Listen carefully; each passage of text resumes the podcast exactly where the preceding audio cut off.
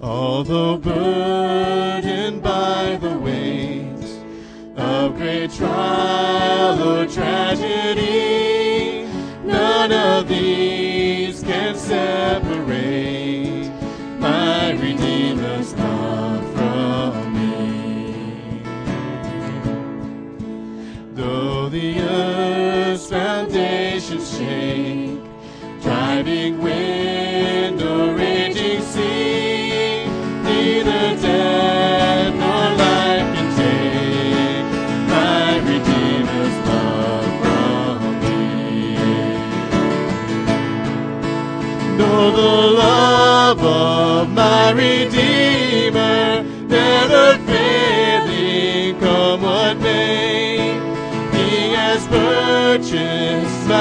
forgiveness and has washed my sins away.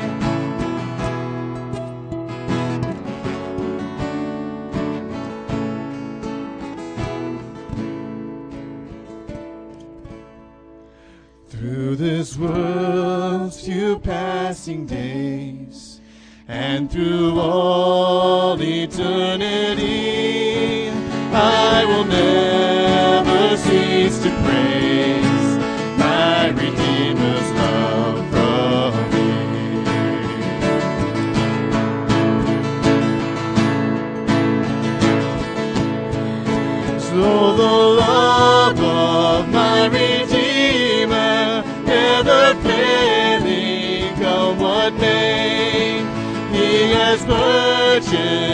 my forgiveness and has washed my sins away. Oh, the love of my Redeemer, never failing, come what may. He has purchased my forgiveness and has washed my sins away. He has purchased my forgiveness and has washed my sins away.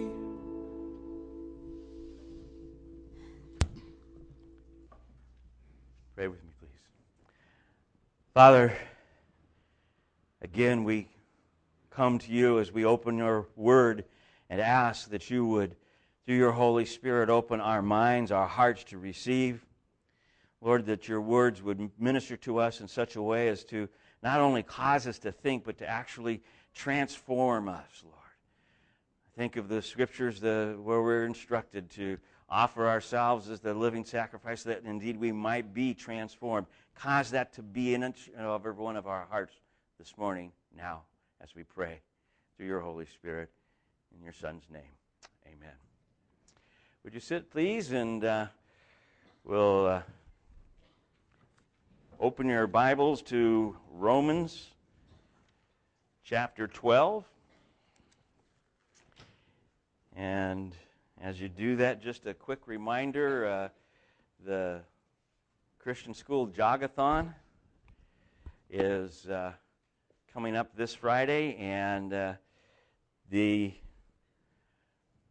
10% of the proceeds that they uh, raise this year are going to go to help to offset uh, some of the uh, Rose's, uh, Dennis Rose, who's been battling cancer, set, offset some of their costs that they've incurred. And uh, I thought it was really neat to see the, the kids respond to this because this meant normally they get prizes and stuff like this to raise certain amounts of funds and stuff like that. That's the money that's going to Dennis. And I thought that was really cool. So uh, I have a sign up sheet over here. Uh, I'm actually going to be doing laps. The laps are around the soccer field over on Newburgh. Uh, so you can pledge a, a solid one one time fee, or you can encourage me to do as many laps as possible. Uh, but if you're concerned about the fact that I might surprise you, you can put a max on that. Uh, but uh, uh, anyway, uh, it's uh, it's kind of it's the school's major fundraiser, but it's it's really neat to see them. And and Dennis and Jennifer and the kids have been a part of our school family for a long time, and so uh, it's exciting that we get to minister to them as well. Were you wanting to say something, Theodore? Huh? Five laps make a mile. So if I do 20 laps, I've gone four miles?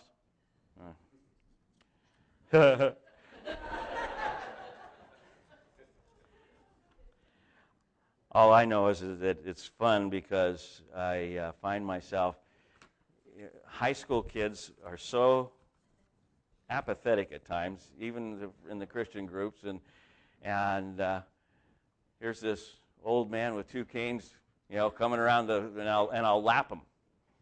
And finally, and, and I'll say, I'll turn around and I'll stop and say, Aren't you guys ashamed of yourselves?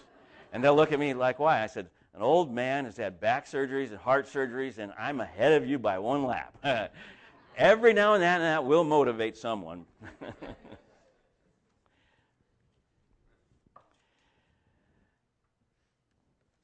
Today in the book of Romans, returning to chapter 12, verses 3 through 8, dealing with the gifts from God, uh, the, the spiritual gifts. Um, and we're going to get involved, started on that this morning. Uh, starting with verse 3, then chapter 12, Romans.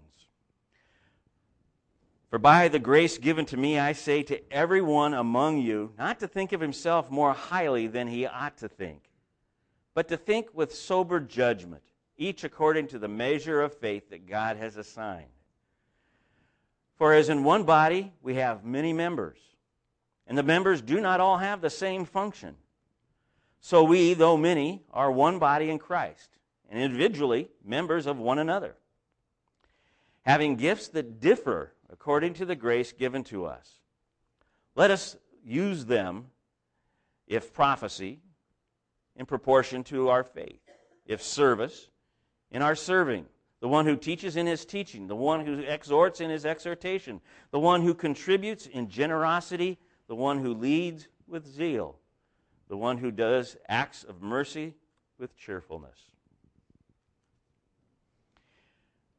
Over the last uh, several weeks, as we entered into this chapter and then some uh, uh, corresponding messages that went with this, the whole idea of the body of Christ is, is tied together in this picture. The body is made up of many parts, working in harmony, if you will, together. Uh, the head is Christ, period. The head is Christ. He is the head of the body. There is no other authority in that sense. Now, He has put in place certain responsibilities down the, the chain, like the elders and leaders in the church and, and, and deacons and various things that are, are jobs and, and, and responsibilities, but he is always the head. His word is always the rule. He empowers the church through the Holy Spirit. Each of us, when we become Christians, when we confess Christ, I think of the way Paul puts it, we confess with our mouth, uh, you know, uh, we believe in our heart, and, and uh, we be, we're saved. At that very point, the Holy Spirit indwells us. He is what drives us into the sense of the body and unity within the body. He's the one that empowers the church. And it's all to be done and I, and I emphasize this, with an active love, a sacrificial love. The unconditional love that God offers us is to be seen within the body of Christ as we interact with each other. It's to be seen in our homes, of husbands and wives and children as we interact with each other. And this idea of the love Paul emphasizes over and over and over again. We spent much time talking about that. putting the other ahead of the self, both in our relationships with our spouses, but also in, in, the, in the sense of our relationship with each other in the framework of the church, uh, seeking to build each other up, looking for opportunities to minister to one another. Each person, each one uh, comes into the body of Christ. Each believer is drawn into the body to actively participate this is really important.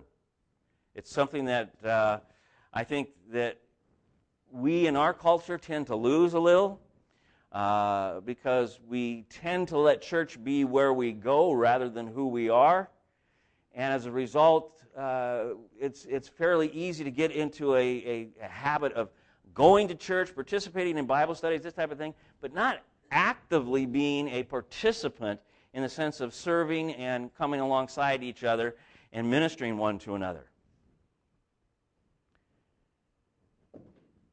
The goal within the framework of the body of Christ, and we talked extensively about this, is to uh, glorify God. And again, to, to minister to each other. To glorify God both as the body of Christ and to come alongside so that each of us individually come to that point where we are glorifying God in our lives.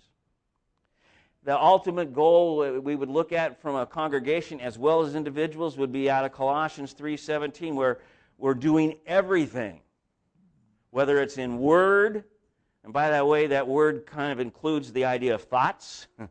And you see that in Jesus' teaching on the Sermon on the Mount.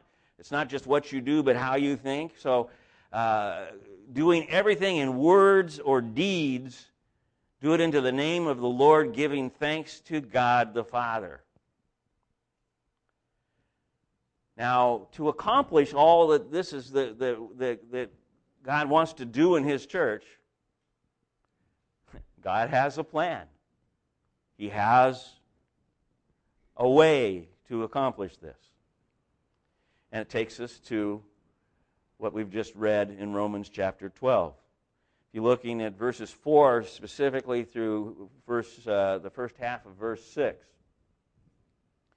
What do we see? There's many members. God has drawn us together, many of us, to be one body. One group of people on a congregational level, as a microcosm of what He has done universally globally, if you will, through his church at large. We are as much a part of the family of God and, and. We, well, we're talking about the, uh, doing some uh, work with uh, the Martyrs Group. And we're, we're just as much a part of them, their body, as they are a part of our body.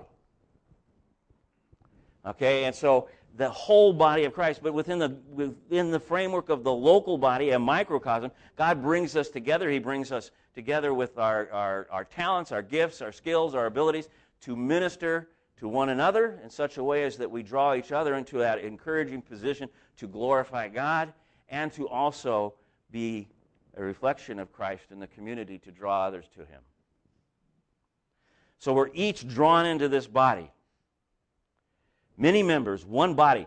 Uh, I've heard, and I know you've heard this before, but I love the phrase church is not an organization, it's an organism. It's something that is living, alive. We speak of the Word being living and alive, and the body of Christ, the church, is something that is, is an organism. It's living and it's alive. It has a heartbeat, so to speak. We're members of one another, Paul says. That's an intimacy of, of, of knowing each other, caring about each other. We've been told at one point when, when one rejoices, we what? Rejoice together. When one weeps, we what?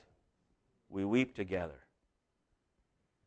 We are part of one another, members of one another. He makes very clear in these scriptures that we have gifts that differ. We'll look more into that later. And then he concludes let us use them. Let's use them. Some other scriptures that give help in understanding this idea of the gifts that God gives the church, the Holy Spirit gives to us, empowers us with. The, the spiritual gifts is typically their, their title 1 Peter chapter 4 verse 10 says, "As each has received a gift, use it to serve one another." Peter makes it clear, and I think it's made clear here in Romans as well, but and and and it as well in, as in the, the First Corinthians letter. Everyone that comes to Christ who has the indwelling of the Holy Spirit has a gift that the Spirit has brought to you, put in you, if you will, to be a part of the body of Christ in serving one another. There isn't an exception to this. We each have a gift. We're to use it serving one another. In 1 Corinthians chapter 12, Paul starts right off. Now, concerning spiritual gifts, brothers, I do not want you to be uninformed. In other words, he wants us to be informed about the things, to understand about spiritual gifts, how to use them, how they should be used within the framework of the body, to encourage one another to build up the body. Verse 4 of chapter 12, he says, Now there are a variety of gifts, but the same Spirit. So we're not each going to have necessarily the same gifts. That doesn't mean that there can't be someone with the same gifts. What it means is that there's a lot of different gifts that the Holy Spirit brings within, to, within the congregation, within the framework of the body. And he does that because there are all sorts of different ministries and needs that, that have to be done. He's building up the body to do that. So, a variety of gifts. In verse 5, he says there's a variety of service. In verse 6, he says there's a variety of activities. But in every case, it's the same Spirit, Lord, and God that brings it together. And then verse 7 says, To each is given the manifestation of the Spirit for the common good. Again, that idea of given the gift of the Spirit for the common good. Ephesians uh, chapter 4. Familiar verses, uh, starting with verse 11. Uh, Paul has been speaking in chapter 4 of Ephesians about unity within the body of Christ, within the, the framework of, of the church.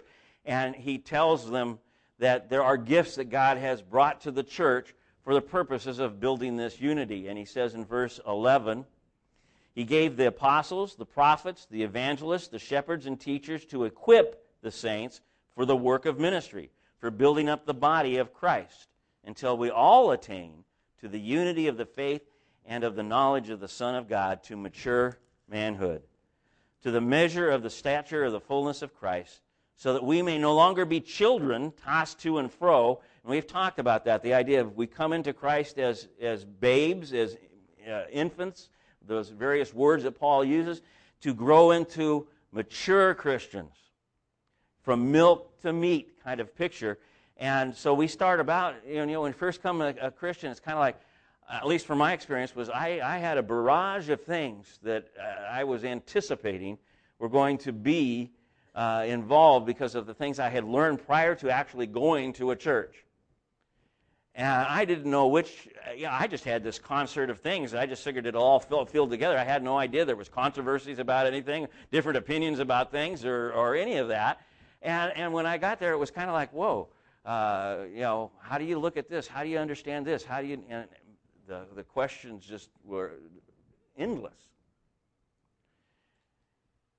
And I noticed even that sometimes churches can be tossed about by every wind of doctrine, every program, every kind of thing. And I'd seen a little bit of that and was a little bit confused at times as to, well, how does that tie in with what we were doing before over here?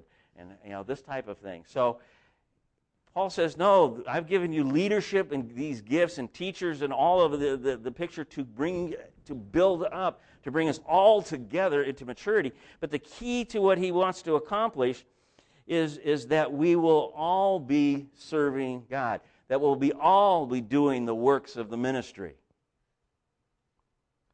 So each believer is drawn into the body of Christ, into the church. Each is given a gift or gifts. And these gifts are to be used in glorifying God, serving one another, building up the body. I think that I, I, I think the scripture makes a real clear case for all of that. Now, this morning I thought I would just take a slightly closer look at what a spiritual gift is. And I, because of the way I think, I guess, uh, the first thing that jumps into my mind is what it is not. Um, because I have heard interesting things over the years in reference to uh, how people have looked at, at some gifts and, and what they've considered their gifts and not their gifts.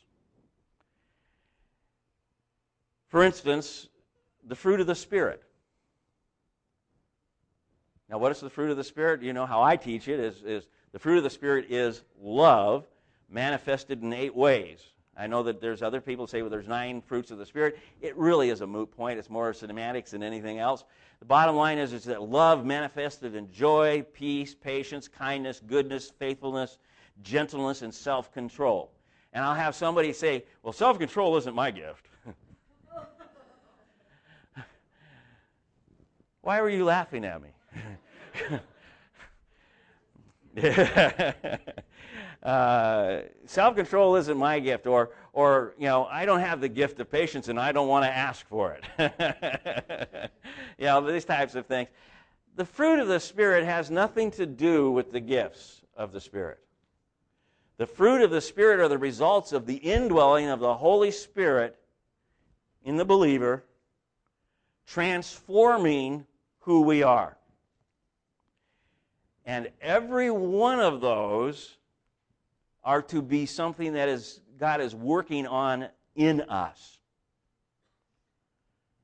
The fruit of the Spirit is, is in direct contrast, Paul puts it in direct contrast to the, uh, if you will, the, the, the, the, works of the flesh. Uh, when you look in Galatians chapter 5, uh, in verse 19, he says, The works of the flesh are evident sexual immorality, impurity, sensuality, idolatry, sorcery, enmity, strife, jealousy, fits of anger, rivalries, dissensions, divisions, envy, drunkenness, orgies, and these and things like these. I warn you, as I've warned you before, that those who do such things will not inherit the kingdom of God, but the fruit of the Spirit is love. He's saying there's a contrast here. And earlier, Paul says, This is who you were when you lived in my wrath, in, in the, God speaking, when you lived in the wrath of God. But now that you live in God's grace, this is who you are. You've put off this, and you're putting on this. This is not dealing with the gifts. This is dealing with every one of us developing the character of Christ. And so we're not all at the same point on any one of these and some person might be well advanced in one area of the fruit of the Spirit and, and, and very slow in another. That doesn't give us any room to judge or any of those kinds of things. It's just the reality that we're all working towards the same end. And that's what Paul wants from us, working together. So, I would suggest to you that the fruit of the, the gifts of the Spirit are to come together to build up the body, well, here's a part of building up the body to help us all, to encourage us all to get into this level of thinking and move in that direction. Paul called it really simply working out our salvation, a sermon of a few weeks ago. By the way, not earning our salvation, working out our salvation. So each, I put it this way, just real simple, each part of the fruit is for all of us. It's not you get this piece, you get this piece, and that, you know, it's for all of us.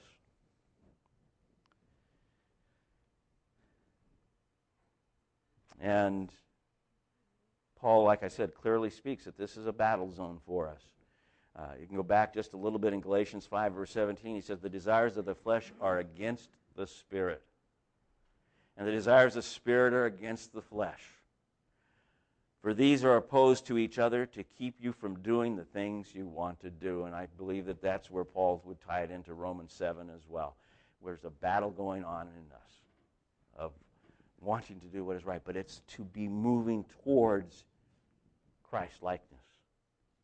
And we do that in a concert together as a body of Christ. Now, there's another area, and that's talents, natural abilities. Now, I want to emphasize, and, and, and I'm going to pick on, on, on you because I, I love your piano playing, and, and so I, I didn't even tell you I was going to do this, but I'm putting you on the spot. You would consider the talent you have a gift? Absolutely, huh?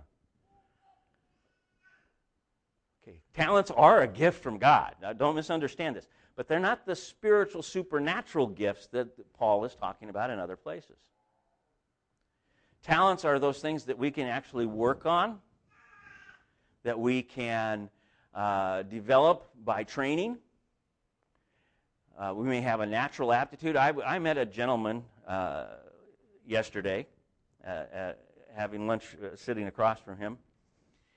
And uh, he's an artist, a local artist. His name is Don Miller. And we were, he was getting to talking. He wanted to know what my passion was. and, uh, you know, I love, I love open doors. Um, but and then he realized I was there for doing the invocation. he said, "Oh, he's one of those." Um, but we had really a neat visit, and he was in industrial sales. He was in uh, a number of other kinds of marketing, similar things that I had done in my life, and, and so we had the, that that points in common that gave us the opportunity to share. And he says, "Yeah," he says, "He said, but I've always had the passion." to paint birds. Now, I've never heard, I'll be honest with you, anybody tell me that they had the passion to paint birds. But he started in 19, late 1980s teaching himself how to paint. And he says if you saw his first paintings, you would say that they were not birds. You're not sure what they were he is now an artist that travels all over the United States and sells his artwork literally is all over the world now. And I only got to see a couple of pictures of stuff, but I was really amazed. And he said he quit everything else to do this, to follow his passion. But it's a talent. I'm going to say, you know, it, it, it, you don't even have you don't have to be a believer to have a talent. There's some amazingly talented people in music, in art, in, in all sorts of areas. Uh, and, and I'll suggest to you that it is a talent to, to be a, a, salesperson in industrial sales. There's a gift involved there, if you will, a talent. And all of you don't have to be a believer. All of us can pursue talents. And, and environment, training, education can all enhance those things. Many of the, the talents will parallel spiritual gifts, but the actual gifts uh, are unique in the sense that they are empowered and brought about by the Holy Spirit. So I already said this, but I just re- restate it. When one becomes a believer in Christ, Holy Spirit indwells us. We are to surrender all that we have. We have sung that. You know, we are to surrender all that we have, offer it to God to direct as He wills. So we are offering our talents, we are offering our, our resources, and, and we're bringing them to God to, to, to use. But spiritual gifts, all I'm going to, it's one of those things that, that trying to define, you realize that you, you start to lack the words. They're unique, diverse gifts for serving God and the body of Christ, given by the Holy Spirit to the believer. One pastor, uh, Ray Pritchard, put it this way A spiritual gift is a God given ability which enables a believer to effectively serve the body of Christ, bringing glory to God. Not a nat- and he emphasized, not a natural talent although sometimes they go together. A believer may not be gifted in his areas of talent. Now, catch this a, a believer may not be gifted in the areas of his talents. In other words, his spiritual gift may not move in the area of his talents. You know, that's one of the things that in the church we've made some serious errors in over the years. And especially uh, those of you who are, uh, follow the music industry in Christian music, where you, you have somebody who gets uh, saved out of the, the, the, the Christian or the non Christian, the world rock scene, or the you know, country western, doesn't matter where it is. And they're all of a sudden uh, they're, they're brought into the church and they said, Oh, use your gifts and talents now for the Lord. And they immediately put them into service uh, to, to sing and, and, and, and write the songs of the gospel and, and this type of thing. And there is quite some beautiful stuff done at that point. There are some amazing streams of music that have come out of that. But there's also a tremendous amount of people who, as fast as they came in, disappeared in their walk with the Lord. I have seen churches take businessmen as their administrators because they're such talented administrators in the world and destroy congregations. Because this doesn't run like any business of the world, folks. There's a lot of people like to try it and they keep bringing things into it, but I don't believe that that's the way God wants to do it.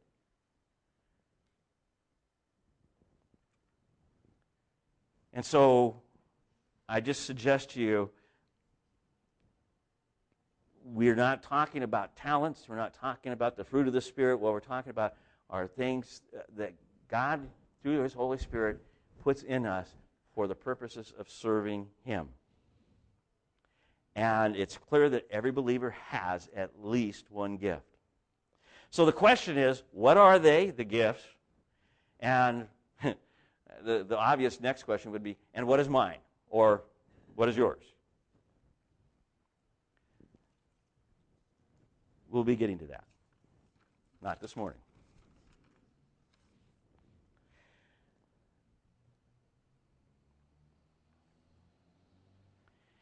It is really clear from the Corinthian letters, especially chapters 12, 13, and 14, but other spots in it as well. 1 Corinthians It's really clear that it is very easy to get caught up in self importance over, quite candidly, one's talents, but also one's spiritual gifts. In fact, in some ways, people identify themselves by their spiritual gifts. Oh, I have the gift of and they identify themselves that way. I know one, at least one person standing on the stage right now that's done that. and uh, I really had never sat down and really thought about how I see myself and identify myself in the context of a Christian. And I'm going to be honest with you, I don't know that I would have, even with this coming, uh, coming into this sermon, if it hadn't have been for GriefShare last week. We had a very interesting section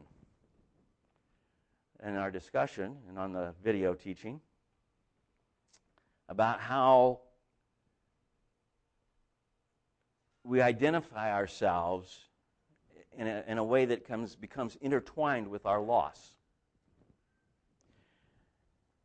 Now, I know for a lot of people in this room today, there, there's points where you have experienced a loss and automatically something happens. There was before and after.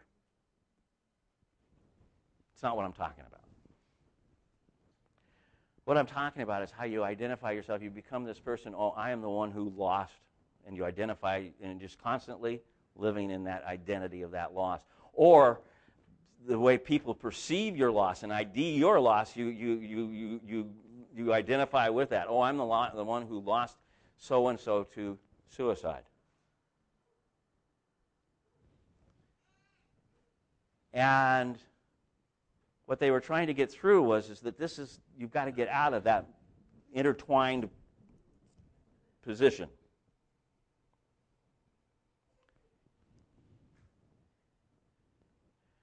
And I began to think how true that is, and in varying degrees.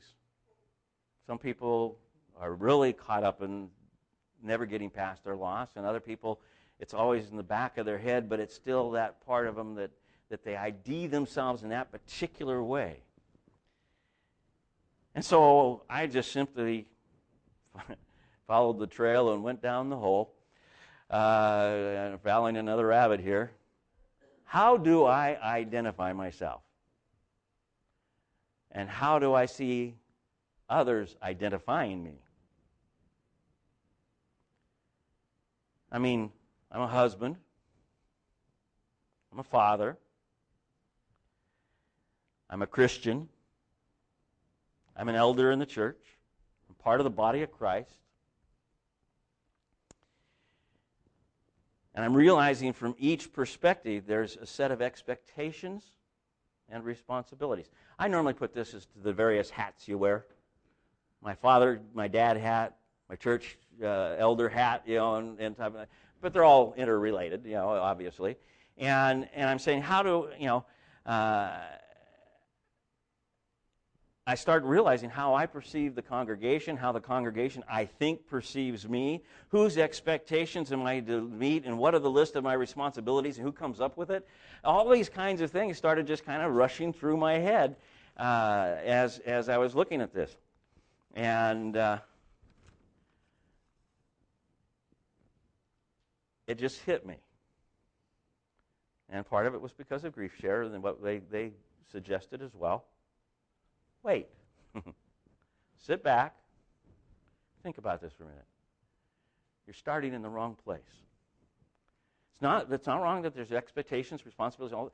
It's first and foremost, what are God's expectations of me?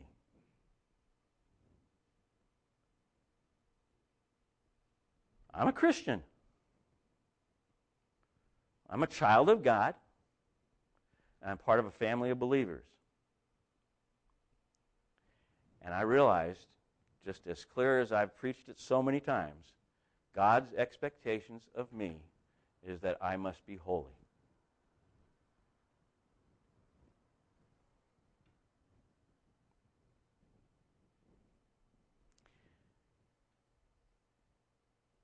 But I'm still resting pretty pretty not securely because of, de, of, of, desire or anything, but just consistently in Galatians 5:17, battling with the flesh and the spirit, as are all of us.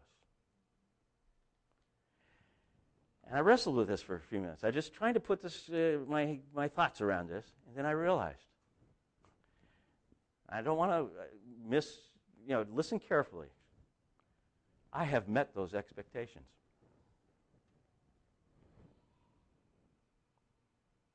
If not, then Romans 8:1 is not true for me. What does Romans 8:1 say? There is no condemnation for those who what? I am a Christian. I am a child of God. I am part of the family of believers. God's expectation of me is that I must be holy to be in relationship with Him. These expectations have been met. And when I say I have met them, I have met them, but not in myself. I have met them through Christ. He has met them for me. And so I wrote down something that's probably obvious to all of you, but it, it just seemed like it flew, came together for me.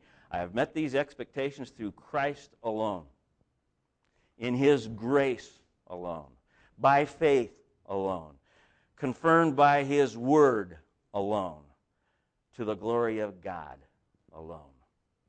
If you're not familiar with those phrases, they're called the five solas. Is a simple, you know, handle on them coming out of the Reformation.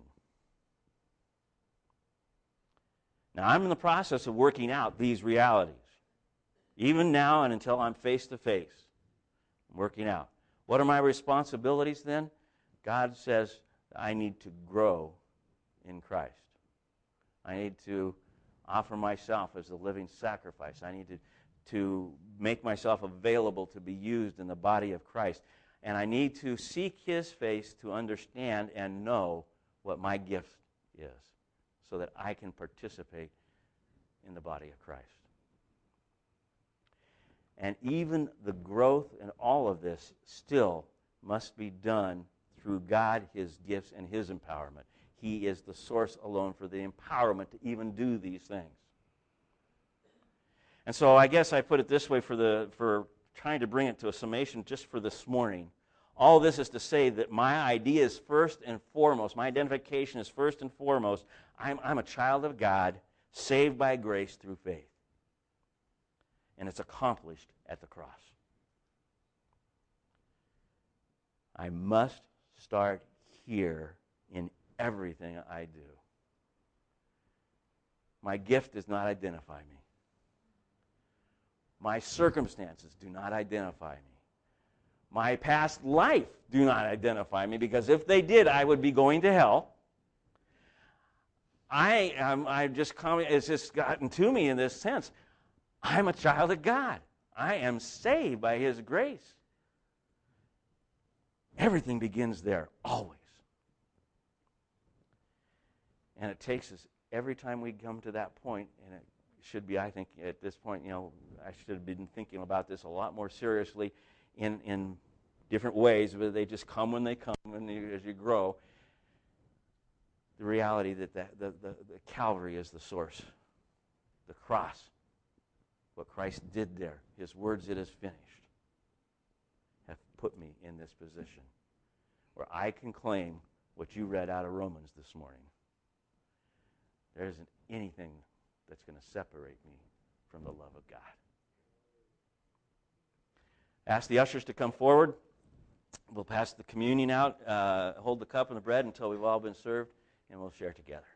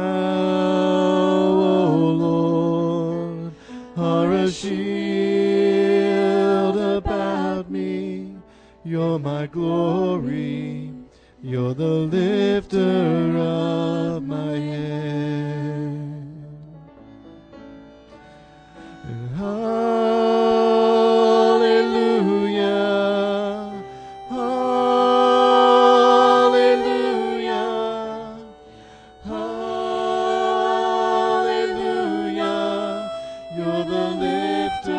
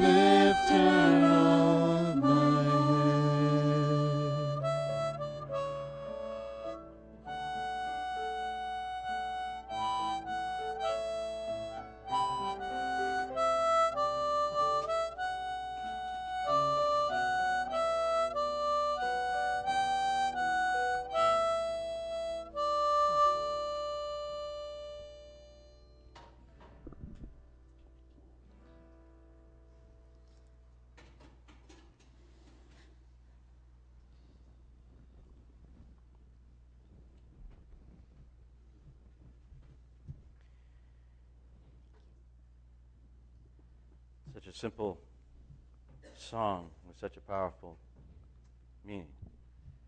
He's the lifter of our head. Once we rest in Him, to draw close to Him, we can do nothing short of Him lifting our head, Him giving us the strength. All of that comes through the cross.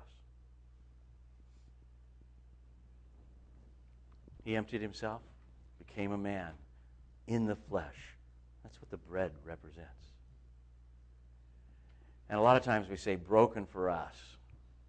But you, you realize, and, and, and maybe you hadn't heard this for a long time, but uh, Psalms makes it clear that there's a, a prophetic picture of Christ. Not one of his bones would be broken. And yet we use the same, he uses the phrase broken for you. And the idea of broken isn't having to do with broken bones, but having to do with broken as a, as a, a man. He wept for us. He cried for us. He, he, he, he fasted for us. He, you know, and so he, he was torn for us. And so he offers the bread as the picture at that Last Supper after giving thanks and breaking it and giving to the disciples offered us the bread as the picture of his body broken for us. And he asked us as often as we would share in this bread that we'd do it in remembrance of him.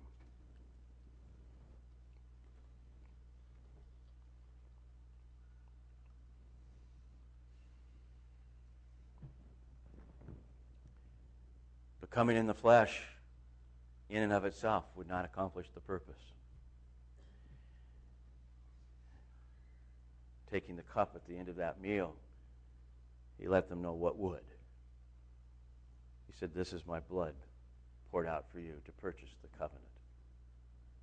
The covenant that allows us to be here today. And he asked us as often as we would share this cup to do it in remembrance of him until he comes again.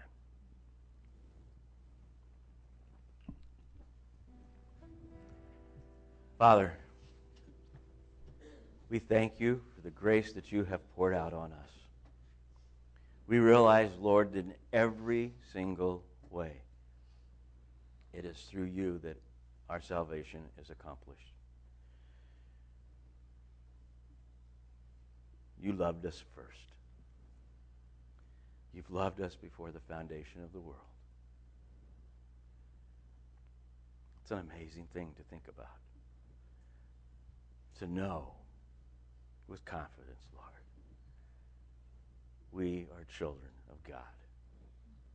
We are part of the family of Christ, the body of Christ, the bride of Christ. We have eternity to share in. We just come and humbly say thank you and worship you. We ask that you would go with us to meditate on these things that uh, you've put in our hearts as to how we might serve you more and serve each other better.